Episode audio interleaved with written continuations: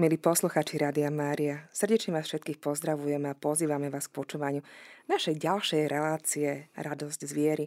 Dnešným našim zácným hostom je Don Peter Timko, provinciál Salesianov Dona Boska na Slovensku, ktorý je zároveň aj, má teda ukončený licenciát z teológie zasveteného života.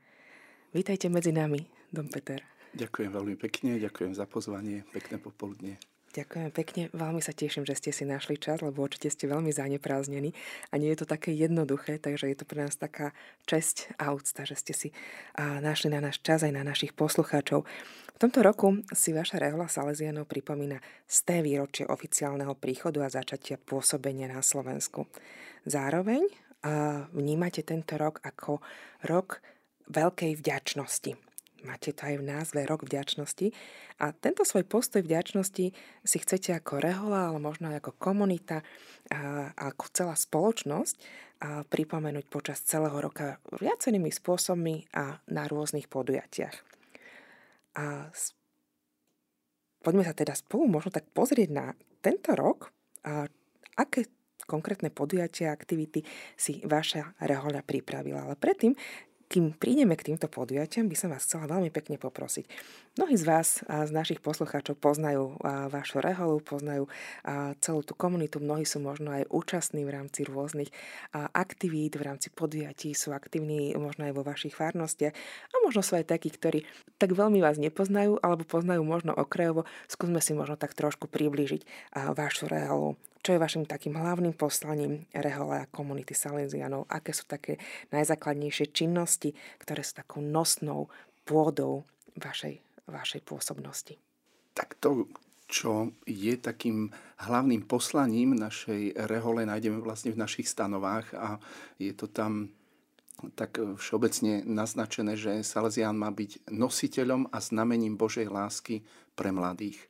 Čiže mladí sú naozaj tým centrom tej pozornosti, ale samozrejme, že stanoví aj vôbec tá dombosková charizma sa tak rozširuje aj na ďalšie také oblasti alebo adresátov, ktorým sa venujeme.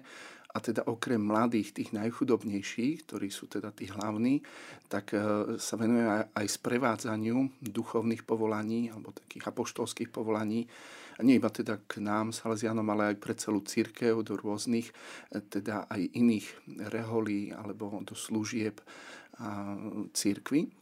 A potom ďalšia taká oblasť sú ľudové vrstvy, a teda e, veriaci, ktorí v tom širokom slova zmysle sa stretávajú alebo pristupujú k sviatostiam a žijú ten duchovný život a im vlastne tak nejak e, ich sprevádzať, pomáhať. Najmä napríklad aj cez spoloč- e, teda prostriedky spoločenskej komunikácie. To je tiež také typické pre nás.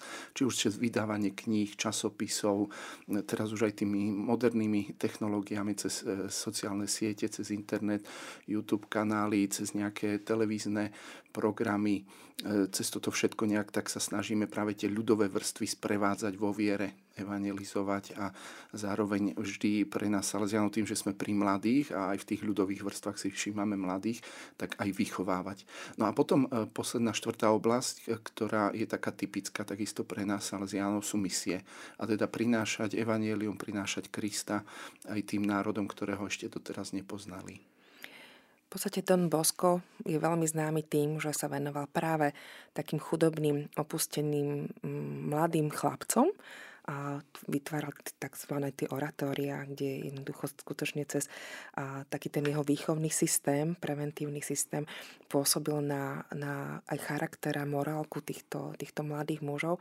A v podstate tá nosná časť toho všetkého, pôsobíte, je teda hlavne zameraná na, na tých mladých ľudí. A keď hovoríte, že využívate mnohé sociálne siete, YouTube a tak ďalej, tým, že teda sa venujete mladým, tak je to asi aj možno trošku tak technicky náročnejšie, že musíte ísť stále s dobou, musíte sa nejakým spôsobom prispôsobovať tým mladým. Ako sa vám to darí? Áno, je, je to tak, že, že Salesián je vždy ten, ktorý musí sledovať aj tie znamenia čias a vnímať to, čo majú radi mladí a kde sú mladí. Teraz aj náš hlavný predstavený, alebo vôbec predstavený, hovoria o digitálnom kontinente, na ktorom sa vlastne mladí nachádzajú a kde chceme tiež byť prítomní. Samozrejme, nie preto, aby sme tam zostali, ale aby sme tých mladých privádzali ku Kristovi. Toto je vlastne to poslanie aj e, salesianskej rehole, že nie sme iba vychovávateľia alebo iba tí, ktorí sú pri mladých, ale tí, ktorí ponúkajú Krista mladým a teda evangelizujú.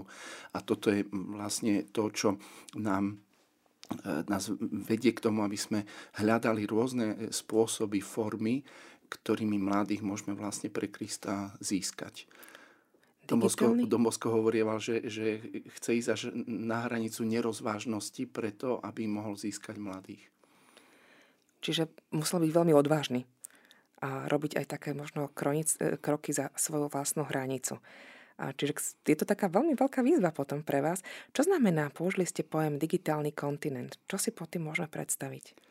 To sú vlastne e, tie, môžeme povedať, tie virtuálne miesta, kde, kde mladý a vôbec aj súčasný človek e, sa zdržiava cez sociálne siete, cez e, vlastne tie technologické pomôcky, cez internet, že, že vlastne nie je ten osobný kontakt, ale práve cez, cez tieto nové technológie, kde, kde sa mladý človek alebo aj človek všeobecne dneska viac zdržiava, že to tak konštatujeme, že sme veľa na mobiloch, veľa na, na počítačoch, vlastne na tých sociálnych e, sieťach, na internete, tak vlastne tam nejakým spôsobom e, vstupovať alebo e, prichádzať, aby sme tých mladých oslovili alebo nejakým spôsobom získali, ale potom aj do, do toho osobného stretávania a do života spoločenstva školstva, aby sme vedeli ponúkať to, čo je možno typické aj pre nás Salesianov na Slovensku, je ponúkať tú tzv. stredkárskú činnosť, e,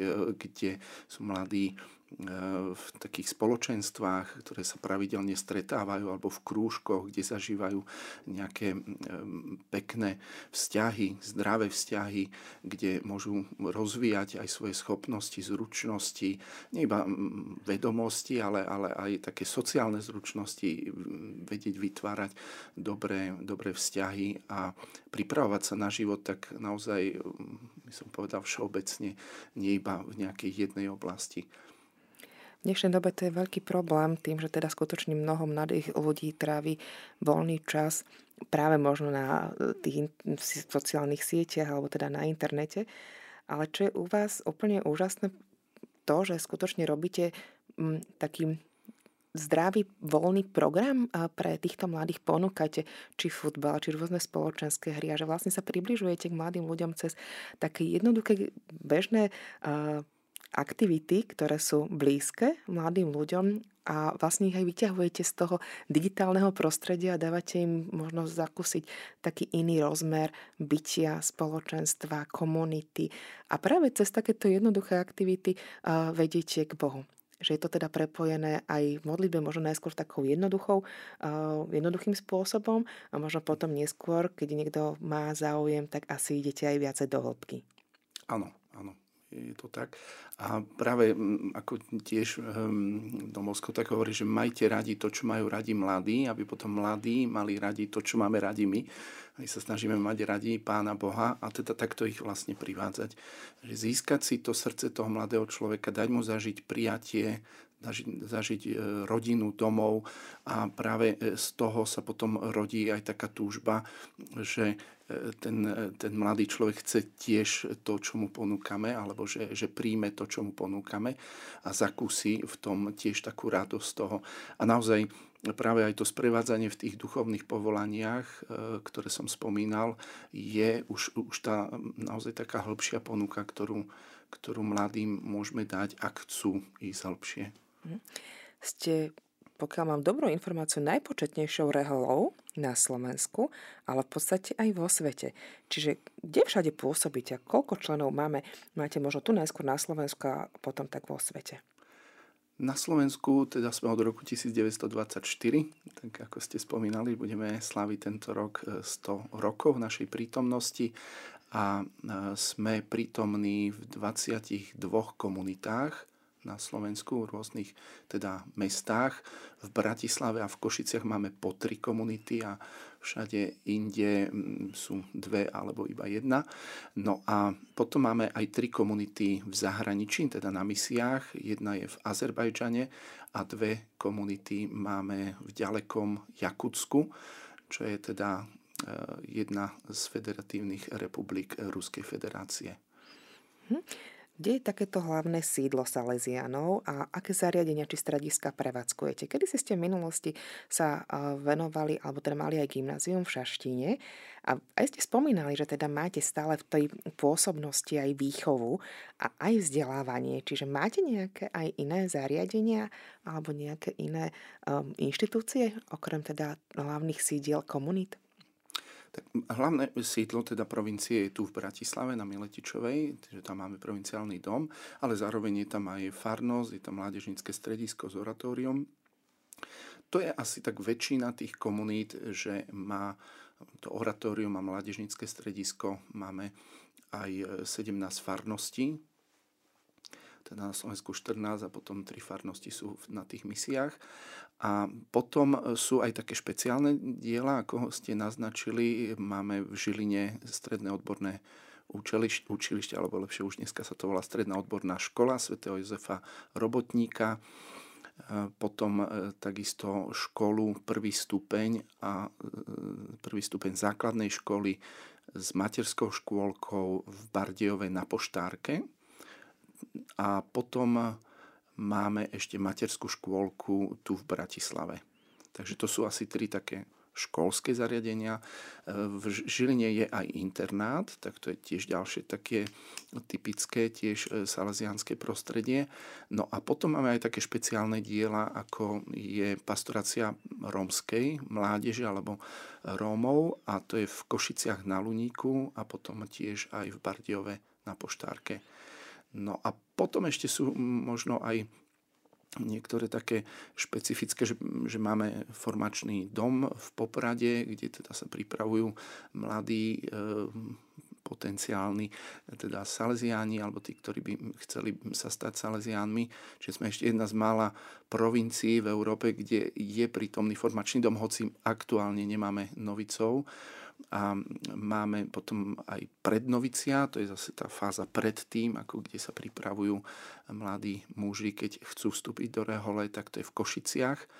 No a možno ešte z takých špecifických a naozaj um, diel, ktoré máme tu v Bratislave napríklad, je futbalový klub Domino, čo je vlastne najväčší mládežnický futbalový klub na Slovensku, kde je viac ako 500 mladíkov alebo teda hráčov, futbalistov, ktorým ale ponúkame aj samozrejme e, také tie hodnoty kresťanské a ľudské, že ich tiež v tom ich vyzrievaní tak sprevádzame.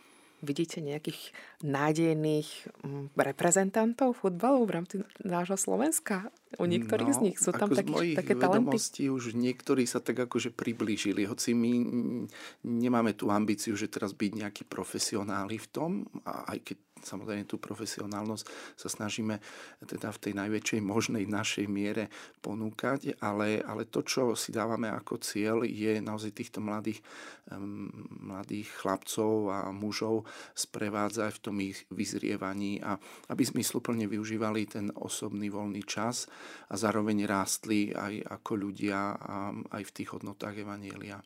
Mhm. Spomínali ste rómsku komunitu.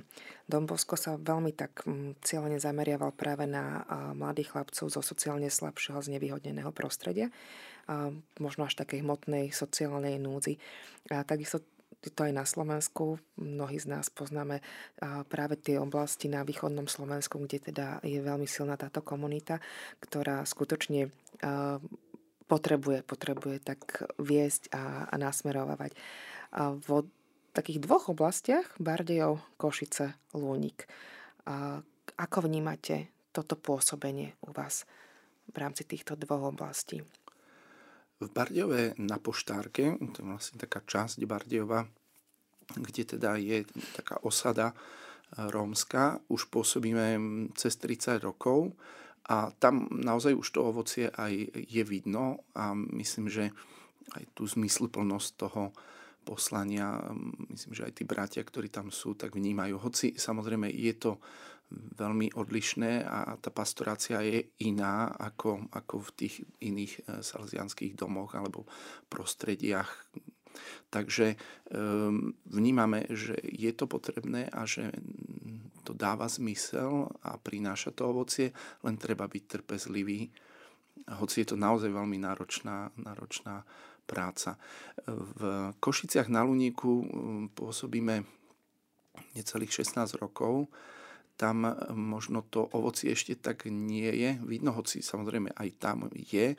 Veľkým impulzom pre nás bola aj takým povzbudením návšteva pápeža Františka, ktorý pred dvomi rokmi, eh, v roku 2021, navštívil toto sídlisko a vlastne tiež nás tam veľmi povzbudil, aby sme pokračovali, aby sme sa nenechali znechutiť tým, že možno nevidíme hneď ovocie, a to sídlisko samozrejme má trošku iný charakter oproti tej poštárke v Bardejove, pretože je tam oveľa viac ľudí a žijú naozaj dosť takých extrémnych podmienkach. Snažíme sa im ponúkať e, vlastne vieru, ale s vierou aj vzdelanie a teda pomáhať im v tom, aby rástli a mohli sa zaradiť do života a pripravili sa na život. A potom aj e, zlepšovať tie ich sociálne podmienky. Tak v tom sa bratia tak veľmi snažia. Napríklad jedna z takých iniciatív je, že tam majú pračovňu, kde tí ľudia si môžu prísť vyprať e, svoje teda veci. A popri tom samozrejme aj ponúkajú také duchovné evangelizačné programy, krúžky pre mladých, ktorí tam sú, snažia sa medzi nich chodiť a, a byť im na blízku. Keď sme sa pripravovali na rozhovor, spomenuli ste mi aj a, určité výsledky, alebo teda to ovocie, aj keď hovoríte, že to ovocie možno nie je také badateľné, ale predsa nejaké ovocie je. V čom ho vidíte? Asi to, keď tí ľudia e, vidia, že, že ten život sa dá prežívať eh, ozaj tak zmysluplne.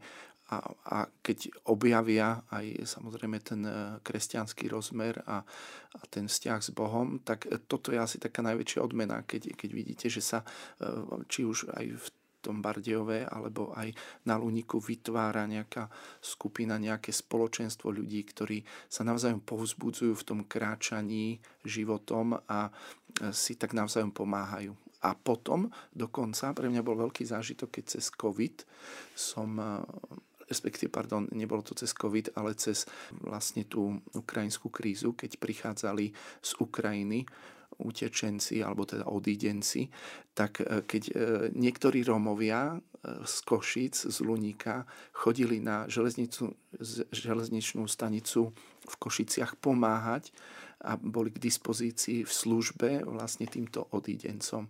Tak to bolo také veľmi silné. Teraz, keď ste to spomenuli, mne sa vybavila jedna spomienka, že áno, jak som, keď som raz cestovala, tak som presne stretla rómskych takých mladých chlapcov, ako pomáhali nosiť batožinu v Košiciach. Áno. Dokonca neviem, či aj v Prešove, A že som zostala taká prekvapená, že o, čo to je, či to je nejaký projekt, alebo ako o čo sa jedná, ale bolo to veľmi zaujímavé, príjemné a až také netradičné, že, že Rom prišiel a ponúkol pomoc, takže úžasné. Mne ste spomínali aj ovocie toho, že mnohí získajú vieru a potom sami tak vnímajú potrebu sa možno asimilovať do takej bežnej populácie a začať možno žiť život iným spôsobom. Ale zároveň je to pre vás aj také ťažké, keď vidíte toto ovocie a potom vám vlastne tí ľudia odchádzajú. Ako toto vnímajú vaši kolegovia, vaši spolubratia, kňazi? Na jednej strane myslím, že, že im prajú, aby, aby naozaj žili taký plnohodnotný a kvalitný život a teda aj ten odchod možno z tej osady alebo z toho sídliska je určite riešenie a, a je to niečo, čo je ich slobodná voľba a samozrejme, že bratia to rešpektujú. Na druhej strane je tam niekedy aj taký smutok alebo aj taká možno e,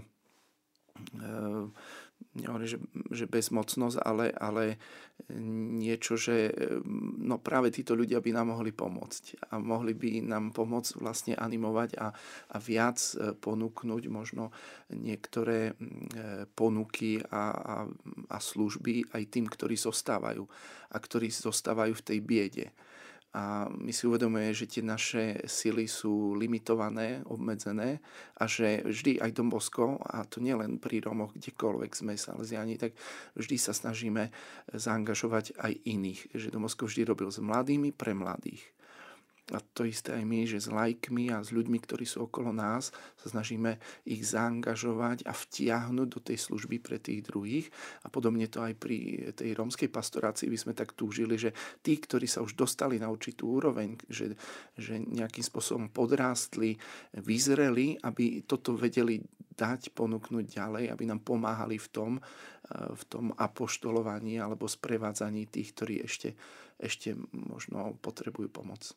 Mhm. Spomínali ste rozmer misií. Ste v zaujímavých krajinách, Azerbajčan a Jakutská republika, ak si dobre pamätám. A, a tam teda dokonca pôsobia v rámci našej slovenskej provincie aj e, kňazi inej národnosti. Ako to funguje? Ako to tam vyzerá? Je to aj pekné, je to veľké obohatenie, že momentálne v Jakutskej misií, povedzme to takto. Máme jedného spolubrata dokonca z Koreji, potom eh, boli tam aj bratia z Burundi a z Indie. Momentálne sa pripravujú na kňastvo, takže sú na teologických štúdiách, ale majú túžbu sa tam vrátiť. A potom v Azerbajdžane máme jedného spolubrata z Indie. Potom z tejto misie už pochádza aj jeden Salesian, ktorý je ruskej národnosti, takže je to naozaj také pestre, keď tam na tej misii nie sú iba Slováci, ale máme tam aj spolubratov, ktorí patria do našej provincie, ale sú inej národnosti. Samozrejme má to aj druhú stránku mince, pretože tá rôznorodosť aj kultúry, aj jazykov prináša určité aj ťažkosti a výzvy pretože keď žijú v jednej komunite, e, kde väčšina sú Slováci a e, ten jeden, dvaja sú možno z nejakej inej, ani nie európskej, ale naozaj e, iného kontinentu, spolubratia, tak toto samozrejme si vyžaduje takú veľkú pružnosť a otvorenosť, takú naozaj schopnosť spolupracovať aj, aj s iným pohľadom alebo iným prístupom. No, takže je to aj obohacujúce a tak aj pri tých návštevách, lebo som ich tam bol už viackrát navštíviť, tak vidím, že nie je to aj také jednoduché. Okrem toho, že, že oni všetci sú vlastne ponorení zase v inej kultúre že sú tam Slováci s nejakým Korejcom a Afričanom, ale sú uprostred e, Jakutskej republiky, teda kde, kde je mm, možno tá kultúra jednak tých domorodých kmeňov, evenkov, hej, to sú možno tie také kmene, ktoré možno pre nás viac nám to hovorí, že eskimáci alebo niečo, niečo z, týchto, z týchto kmeňov alebo z týchto národností. A potom sú tam aj rôzne, rôzne národnosti pomiešané vlastne z Ruska a z Európy, e, ktorí tam v, ešte v tých dávnych časoch boli viac menej vyhnaní do gulákov a do nejakých e, teda trestných táborov a potom to sú potomkovia vlastne týchto ľudí, ktorí tam boli trestaní. Takže tam je taká dosť e, kultúrna, by som povedal, zmes všetkých možných jazykov aj národov a, a v tom pôsobiť, tak to si vyžaduje naozaj takú mentálnu pružnosť a aj otvorené srdce. Určite aj takú odovzdanosť a asi nech pán sa stará, že je to asi veľmi ťažké a náročné tej pestrosti fungovať, že skutočne na to človek musí mať asi aj nejakú takú predispozíciu. A možno posledná otázka v rámci tohto bloku. A my sme sa rozprávali o tom, že je celkovo badať taký trend vstupovania povolaní, nových povolaní. My sa pravidelne v rámci Rádia Mária modlíme za nové povolania, za misionárov, za, za tých, ktorí teda majú, žijú v zasvetenom živote. A Dnes ste spomínali, že teda badáte aj vy taký ústup v rámci Európy tých nových povolaní. Ale napriek tomu, že v rámci Európy a ten ústup povolaní je, je v rámci celosvetového mm, rozmeru a taký zaujímavý fenomén. Naražam teraz na Indiu. Ako to je? Áno, v Európe naozaj ten zasvetený život e, prechádza takým obdobím, e, kedy tých povolaní je málo. Určite, že tých faktorov, prečo to tak je, e, je veľa. A samozrejme, že každá rehoľa si robí svoje nejaké analýzy a, také reflexie nad tým. A určite to súvisí aj s nejakou demografickou krivkou, že, že teda aj tá pôrodnosť, alebo že, že sa rodí menej mladých v Európe, to je, to je fakt. A že, že tu vlastne prichádza aj veľa teda emigrantov alebo teda z iných, iných e, kontinentov alebo iných e, krajín ľudí, ktorí už teda nie sú typicky európske a, a tým pádom aj, aj náboženstvo sa tým ovplyvňuje, lebo prichádzajú aj s nejakými inými vyznaniami.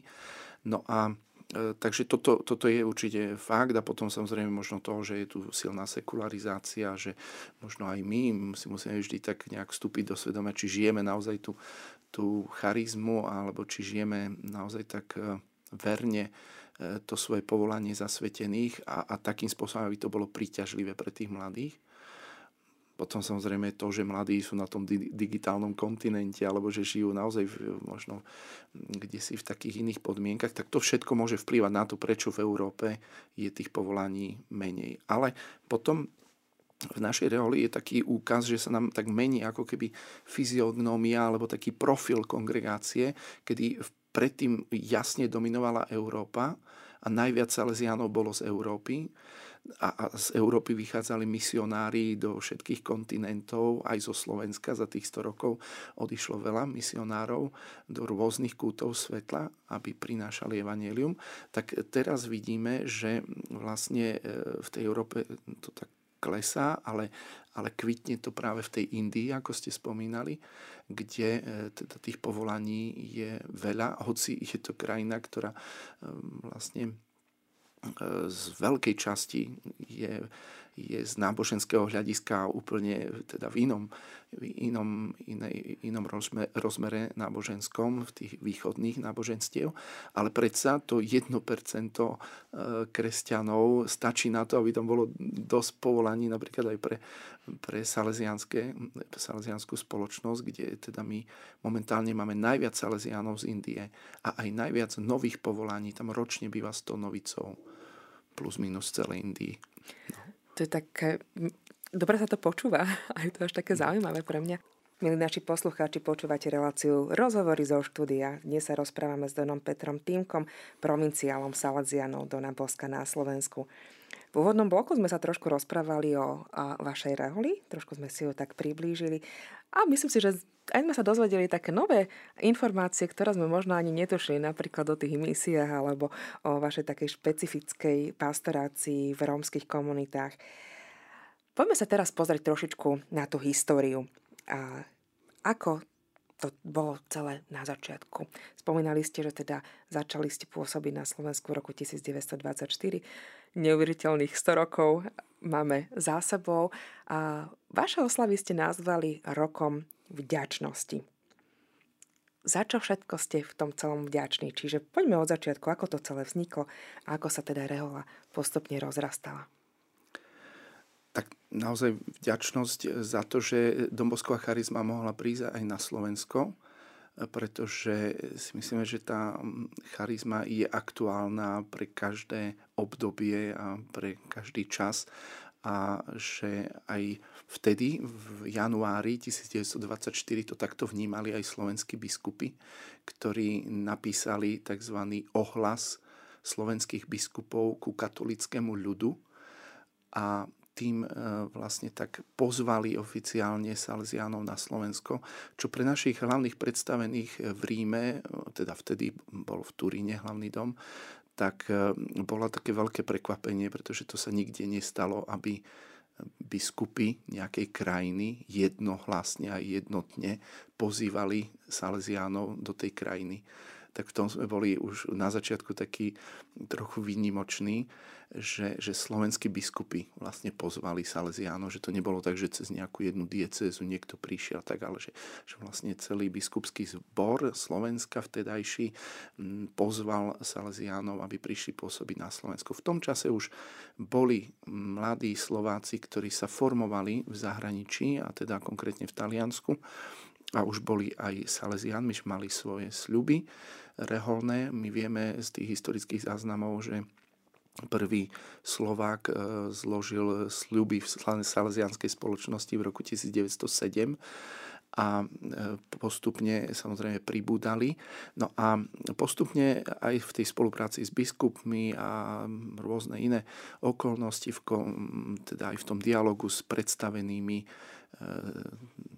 v Turíne, v tom hlavnom dome Salesiánov, tak sa dospelo k tomu, že 7. septembra večer alebo podvečer prišli prví dvaja Slováci, čiže to nebolo ani tak, že tu prišli nejakí misionári, nejakí cudzojazyční Salesiáni, ale, ale Slováci, ktorí boli vyformovaní v Taliansku, Don Bokor, Jozef Bokor, ktorý neskôr sa stal provinciálom, a Don William Vagáč, tak oni dvaja vlastne prišli do Šaštína a 8. septembra takou verejnou svetovom show, môžeme povedať, na narodenie Pany Márie v Bazilike Pany Márie, sedem bolestnej, začali vlastne dielo, ktoré dnes už má 100 rokov. Čím začali a ako sa to rozvíjalo? To, čo oni už vlastne začali robiť aj v Taliansku, že tých chlapcov, ktorých zberali tu na Slovensku, najmä teda zo západného Slovenska, z okolia Trnavy a tak, tak e, ich vodili teda do Talianska, kde ich formovali. Tam e, vznikol taký dom pre slovenských chlapcov, neskôr sa k ním pridali aj českí chlapci. Ehm, Peroze Argentíne, sa volá to, to mestečko alebo taká dedinka na severe Talianska, tak tam vznikol ústav pre týchto slovenských a českých chlapcov, ale najviac teda tam bolo Slovákov, ktorých postupne vlastne v tom 1924 roku ehm, v septembri teda prišli tí dvaja a niekedy v novembri prišli aj chlapci, sa vrátili vlastne domov na Slovensko a v Šaštine vznikol mm, vlastne takýto môžeme povedať dneska, um, že malý seminár alebo také kvázi, nebolo to gymnázium, ale, ale teda taká škola, ktorá pripravovala tých um, mladíkov pre, pre rôzne teda povolania, ale e, to, čo sa tak dúfalo, že najmä pre kňazské. Takže bolo ich okolo 100, 120, ktorí vlastne začali potom aj v Šaštíne postupne, jak sa tak vrátili z tej perozy Argentíny, tak začali rozvíjať tú činnosť, a teda najmä takú školskú a internátnu aj v šaštínskom kláštore, ktorý je pri Bazilike. Určite naši posluchači veľmi dobre poznajú. A ako všetky ostatné rehole, asi aj vás uh, neobyšlo to obdobie komunizmu, kedy uh, v podstate církev bola perzekuovaná, kedy skutočne mnoho vašich bratov bolo, možno mám pocit, že asi aj najviac vašich kňazov bolo uh, vo vezení a boli nejakým spôsobom mučení, týraní a aj mnohí z nich zomreli. Skúsme si možno priblížiť niektorí z nich, Naši posluchači určite si dobre pamätajú a aj teda mali sme my nedávno reláciu o blahoslavenom Titusovi Zemanovi, ktorý je teda teraz taký najznámejší, ale mnohí z tých kňazov, ako napríklad Don uh, Ernest Macák alebo Don uh, Jozef Kosmal, prípadne uh, Don Strhovec, a ktorého určite mnohí, mnohí mali tak veľmi v srdci a tak si ho považovali a priniesol úžasné veci na Slovensko. Skúsme si pripomenúť niektorých. Ano. Od toho roku 1924 po 1950, ako ste spomínali, kedy tá prišla tá barbárska noc a zlikvidovanie vlastne nielen Salesiánov, ale všetkých e, mužských reholí a neskôr aj ženských reholí na Slovensku a teda aj v Československu vtedajšom tak za 26 rokov pôsobenia vznikli, vzniklo 13 domov oni to vtedy volali, že ústavy. A, a teda to, to dielo salesianské veľmi rýchlo a prudko narástlo. V tom 50. roku už bolo okolo 260 salesiánov na Slovensku a 30 ešte slovenských salesiánov bolo kade tade po svete, buď na misiách, takže skoro 300 salesiánov za 26 rokov, že ten, ten náraz, ten, ten boom taký to, tej salesianskej charizmy a toho salesianského diela bol, bol obrovský a do toho vlastne prišla tá stopka, taká tvrdá, e, cez, e, to, cez ten režim, ktorý to všetko zakázal a Salesiani zo dňa na deň všetko stratili a zostalo im to bratstvo, spoločenstvo. A práve tam sa vyprofilovali tie také veľké osobnosti, ktoré ste už aj spomínali. A že, že od toho 50. roku až do, 90, do 89.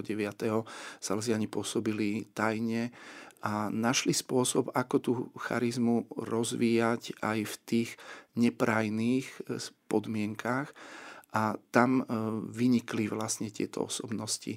A vy ste spomenuli niektoré, ja možno ešte pridám, ako Don Ernest Maca, ktorý potom neskôr sa tiež stal provinciálom a ktorý aj tým svojim utrpením e, naozaj tak aj tou obetou si myslím, že veľmi prispel aj k tomu, čo, čo sa potom dialo po 90.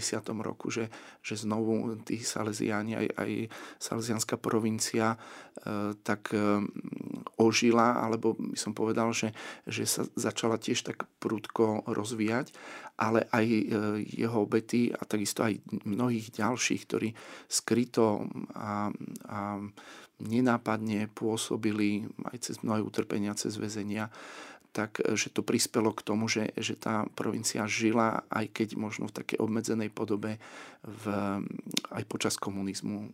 Našli spôsoby, ako sa stretávať, ako dokonca formovať nových salesiánov, e, skrytý tajný noviciát, potom tajné vysviacky, kde naozaj bol veľkou e, takou osobnosťou aj pomocou pre nás zosnulý kardinál Korec, ktorý má tiež teraz výročie 100 rokov od narodenia a bol naozaj naozaj veľkým veľkým požehnaním pre nás, pretože nám vysvetil viac ako 25 e, spolubratov tajne, e, tajným spôsobom.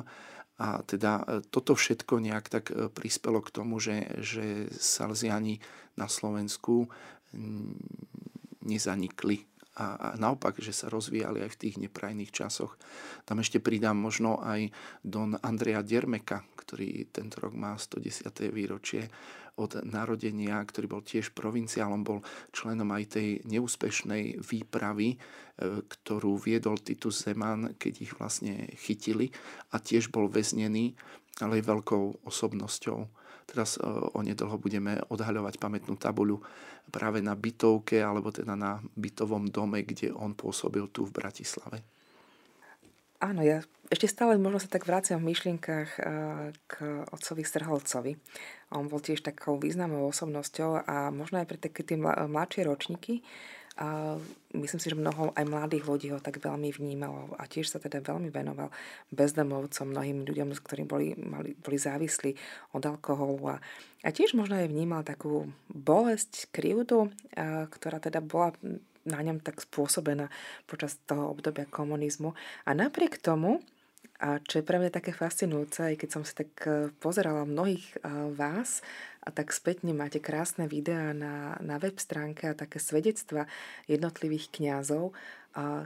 Každý jeden, čo vás bolo takým spoločným momentom, bolo to, že každý jeden mal úsmev na tvári. A každý jeden v takej veľkej pokore aj keď rozprávali o mnohých takých ťažkých chvíľach života, tak spomínali presne na toto obdobie, nestratili taký ten humor a, a pohľad nádeje a takého chuti do života. Také chuti do života. Posme sa možno teraz trošku ďalej. A vy ste spomínali 8. september. Ja prejdem k 8. januáru, pretože tento deň v tomto roku, roku 2024, je pre vás vynimočným. Je to deň, kedy ste si pripomínali alebo si pripomínate narodenie sa pre nebo, už, už spomínaného blahoslaveného Titusa Zemana. Tento deň ste si zvolili aj za deň otvorenia spomínaného roku vďačnosti. Ako to prebiehalo a čím tieto oslavy storočnice začali? Tak práve tou spomienkou na blahoslaveného Titusa Zemana, ktorý je aj ten, ktorý tak reprezentuje, alebo by som povedal, že, že predstavuje celú tú generáciu týchto našich bratov, ako ste spomínali veľmi pekne, ktorí napriek tomu, že boli prenasledovaní, tak nezatrpkli. A aj Don Srholec alebo Don Dermek, ako tí účastníci tej neúspešnej výpravy. To je také zaujímavé, ako Boh e, dokáže svojou prozreteľnosťou využiť aj, aj ťažké a, a bolestné veci, že, že títo dvaja napríklad, ale potom aj ďalší, že, že tu zostali a rozvíjali, nezatrpkli, rozvíjali svoje talenty, svoje schopnosti a boli veľkým prínosom pre církev, pre Slovensko. A Titu Zeman teda podobne, takisto aj napriek tým všetkým utrpeniam, ktorými prešiel aj vo vezení, preto je aj blahorečený, je svetý, ale, ale s ním sú svetí všetci títo bratia, ktorí patria do tejto generácie, tak e, myslím, že lepší začiatok sme nemohli ani mať toho roku vďačnosti, pretože sme vďační za týchto bratov a za to, čo e, cez nich Pán Boh urobil aj naozaj v takých ťažkých časoch. Takže naozaj to narodenie pre nebo Don Titusa Zemana 8. januára januára je vlastne začiatok toho roku. Úplne prirodzene to tak vyšlo, že keď 8. septembra je samotný deň príchodu Salesianov na Slovensko, tak, tak tu sa vytvára vlastne ten, ten rámec toho roku vďačnosti. Začneme tým ovocím tej svetosti tých našich bratov, ktorých predstavuje Titus Zeman a vyvrcholí to, to ďakovanie práve zaujímavé, že Salesiani prišli na deň sviatku, narodenia Pany Márie. 8. september je narodenie Pany Márie a teda e, Titus Zeman a Pana Mária nás prevádzajú v tomto roku vďačnosti. Tak ani sme veľa nemuseli rozmýšľať, jednoducho sa to tak samo ako keby zarámcovalo a vytvorilo. A je to dokonca ešte aj 8 mesiacov. Áno. Áno. Pri príležitosti teda oslav storočnice Apoštolská penitenciária vo Vatikáne na žiadosť slovenských zalezianov udelila aj veriacim možnosť získať plnomocné odpusky. Z akých podmienok, kedy a kde? Áno, pri tejto príležitosti toho roku vďačnosti sme poprosili a požiadali, aby apoštolská penitenciária nám dala toto privilégium na tento čas od 8. januára do 8. septembra. A práve pri splnení zvyčajných podmienok, to znamená sviatosť pokánia, eucharistické príjmanie a modlitba na úmysel svätého Otca, tak e, môžu e, teda získať e, za splnenie týchto podmienok odpustky pre seba alebo pre duše verných zosnulých, ktoré sú v očistci. A to, že popri tých zvyčajných podmienkách, ak navštívia formou púte farský kostol vo Vajnoroch, kde sú uložené pozostatky alebo relikvia Titusa Zemana, alebo keď navštívia formou púte alebo navštívením ktorýkoľvek chrám patriaci Salesianom Domná Boska na Slovensku, Zbožne sa tam zúčastnia buď nejakých jubilejných obradov, nejakej pobožnosti, ktorá sa pri tejto príležitosti tam bude konať, alebo aspoň venujú nejaký primeraný čas zbožnému roznímaniu pri pozostatkoch blahoslaveného Titusa Zemana, alebo teda v tichej modlitbe, ukončením modlitbou očenáš, vyznaním viery, invokáciami blahoslavenej Pany Márie, svätého Jána Boska a blahoslaveného Titusa Zemana. Takisto aj starí a chorí, všetci, ktorí z vážneho dôvodu nemôžu odísť z domu, tiež môžu získať plnomocné odpustky, ak odmietnú akýkoľvek hriech a duchovne sa spoja s jubilejnými sláveniami s rozhodnutím splniť čím skôr, ako to bude možné, tie tri zvyčajné podmienky, a teda sviatosť pokáňa, Eucharistia a modlitba na úmysel svätého Otca. Tak toto sú samozrejme Ehm, veci, ktoré sa možno nie všetko dá zapamätať, ale my v každom tom našom kostole alebo verejnej kaplnke máme tento dekret, alebo budeme mať, eh, kde si tí ľudia môžu prečítať, ale teda tá základná schéma je tak ako aj pri iných, eh, pri iných možnostiach získať plnomocné odpustky, eh, tak sa tešíme, že, že v tomto jubilejnom roku aj takto duchovne, lebo toto je vlastne aj cieľ, aby sme sa duchovne prehlbovali a, a rástli vo vzťahu s Pánom Bohom. Rozprávali sme sa, začali sme sa rozprávať o oslavách storočnice, ktorú toho roku máte a ktorú pripravujete. A ja som slúbila, že sa porozprávame trošku o tých podujatiach. Už sme spomínali otvorenie 8. januára, teda bolo to otvorenie na Svetej Omši, práve v deň spomínaného blahoslaveného Titusa Zemana, kedy sa teda narodil pre nebo. Súčasťou týchto príprav je aj vydanie knihy, ktorá sa volá Sen ktorý trvá, ale aj príručky k salesianským miestam na Slovensku, či špeciálna brožúrka pre deti o živote Dona Boska, prípadne bude k dispozícii obľúbený životopis Dona Boska v Slovenčine. Poďme sa možno na toto pozrieť, ako to vzniklo a prečo práve tieto publikácie ste vybrali. My sa na to na ten rok vďačnosti alebo na tú oslavu už pripravujeme dlhšie a samozrejme, že malo to aj nejakú prípravu, predovšetkým toho duchovného charakteru a ten samotný rok vďačnosti by už malo byť e, vlastne viac tak vidno, alebo že sa viac bude prejavovať aj na verejnosti, aj cez médiá práve toto naše výročie.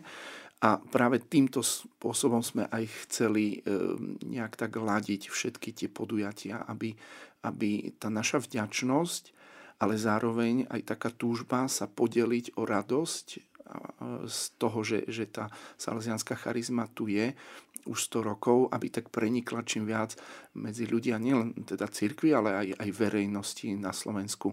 Takže z tohto hľadiska, e, áno, sme začali toho 8. januára, nielen vo Vajnoroch, kde sú teda relikvie Titusa Zemana, ale po celom Slovensku, vlastne v tých salesianských kostoloch a kaplnkách verejných, e, slávením e, teda tej spomienkovej svetej omše a takto sme otvorili ten rok vďačnosti, ktorý bude mať rôzne teda aj podujatia a rôzne iniciatívy jednak ako také spoločné, kde vyvrcholením bude práve to slávenie toho, tej storočnice v Šaštine e, v tom víkende od 6. do 8.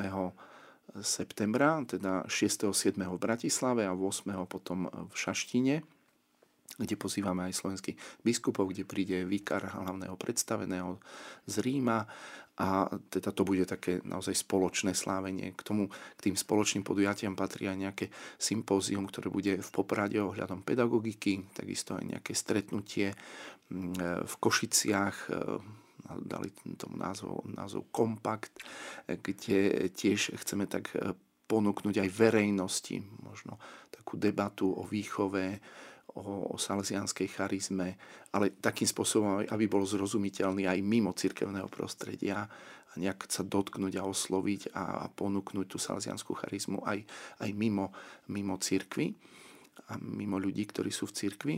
Potom, ako ste spomínali, aj tie rôzne publikácie, tak samozrejme sme si tak povedali, že životopis Domboska, ktorý, ktorom vlastne človek môže tak asi najviac e, pochopiť a, a uchopiť e, tú salesianskú charizmu, keď ju pozná, tak sme sa rozhodli, že znovu vydáme už vydaný životopis Domboska.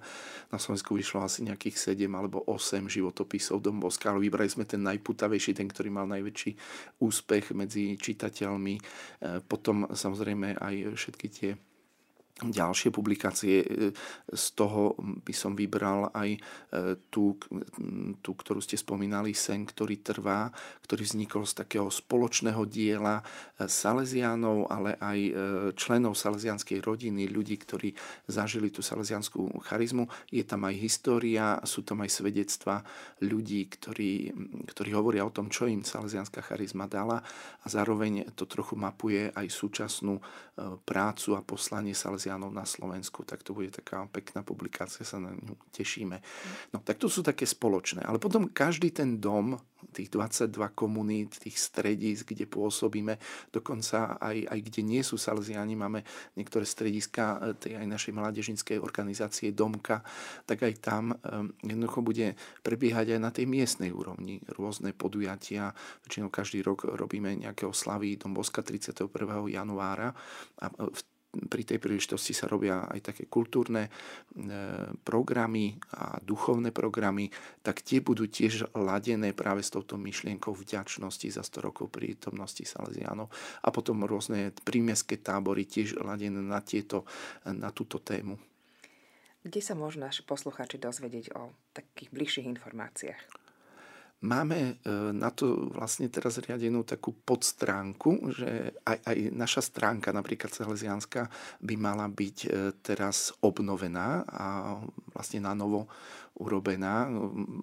A v rámci nej máme aj takú podstránku, ktorá je 100 rokov Salesiani na Slovensku, alebo 100 ročnica, tak myslím, že, že si to môžete nájsť, keď to dáte do vyhľadávača. A tam sú aj tie rôzne etapy rozvrhnuté tohto roku vďačnosti. My sme tých 8 mesiacov rozvrhli do 6 etáp, lebo stále tá aj príprava, ale aj teraz to prežívanie roku vďačnosti má taký duchovný charakter, kde ponúkame duchovné obnovy pre salesianskú rodinu, pre salesianov, pre mladých.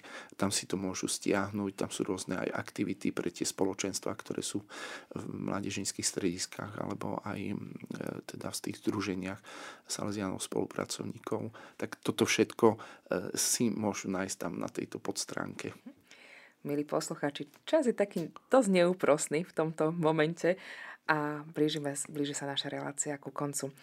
A určite vás pozývame zúčastniť sa minimálne duchovne na týchto podujatiach, ale mnohí z vás sledujete televíziu, sledujete YouTube kanály, sledujete vysielanie zo Šaštína, sledujete a dianie v cirkvi, takže vás pozývame k tomu, aby ste sa zúčastnili na niektorých z týchto podujatí, prípadne si možno bližšie pozreli na spomínanej web stránke viac o týchto aktivitách, ktoré sa plánujú.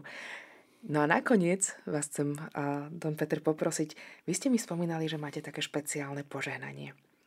Že by, či by ste nám teda mohli udeliť toto požehnanie? Áno, áno. Je to požehnanie Pani Márie pomocnice kresťanov, ktoré rád dával Don Bosko a to je taká naša možno salzianská tradícia, že si udelujeme toto požehnanie. Je trošku také dlhšie. Naša pomoc mene pánovom, ktorý stvoril nebo i zem Zdrava z Mária, milosti plná, Pán s Tebou, požehnaná si medzi ženami a požehnaný je plod života Tvojho Ježiš. Sveta Mária, Matka Božia, pro za nás hriešných, teraz i v hodinu smrti našej. Amen. Pod Tvoju ochranu sa utekame, Sveta Božia Rodička. Neodvracaj zrak od našich prozieb, pomôž nám núdzi a z každého nebezpečenstva nás vysloboď. Ty, Panna slávna a požehnaná. Amen. Mária, pomocnica kresťanov, oroduj za nás. Pane, vyslíš moju modlitbu a moje volanie nech dôjde ku Tebe. Pán s vami, modlíme sa, Všemovci Večný Bože, Ty si pôsobením Ducha Svetého pripravil telo i dušu nebeskej Matky Pany Márie tak, aby sa stala dôstojným príbytkom Tvojho Syna Ježiša Krista. Daj prosíme, aby sme pri tejto radostnej spomienke boli oslobodení od doliehajúceho zla a väčšnej smrti skrze Krista, nášho Pána. Amen. Zostávajte v Božom pokoji. Bohu vďaka. Veľká vďaka za váš čas. Dom Peter, že ste prišli, že ste sa s nami podelili, že ste nám trošku priblížili a plánované oslavy. Milí poslucháči, čas sa nám naplnil. Počúvali ste reláciu Radosť viery a v tomto momente sa my s vami nelúčime. Zostávajte s nami, zostávajte s Rádiom Mária. Don Peter, veľká vďaka. A ja vám pekne ďakujem za pozvanie, všetkých poslucháčov srdečne pozdravujem a naozaj teším sa, že som mohol byť takto s vami. Ďakujem veľmi pekne. Verím, že sa budeme počuť ešte niekedy na budúce. Všetko Ďakujem dobré. pekne. Aj vám všetko dobré.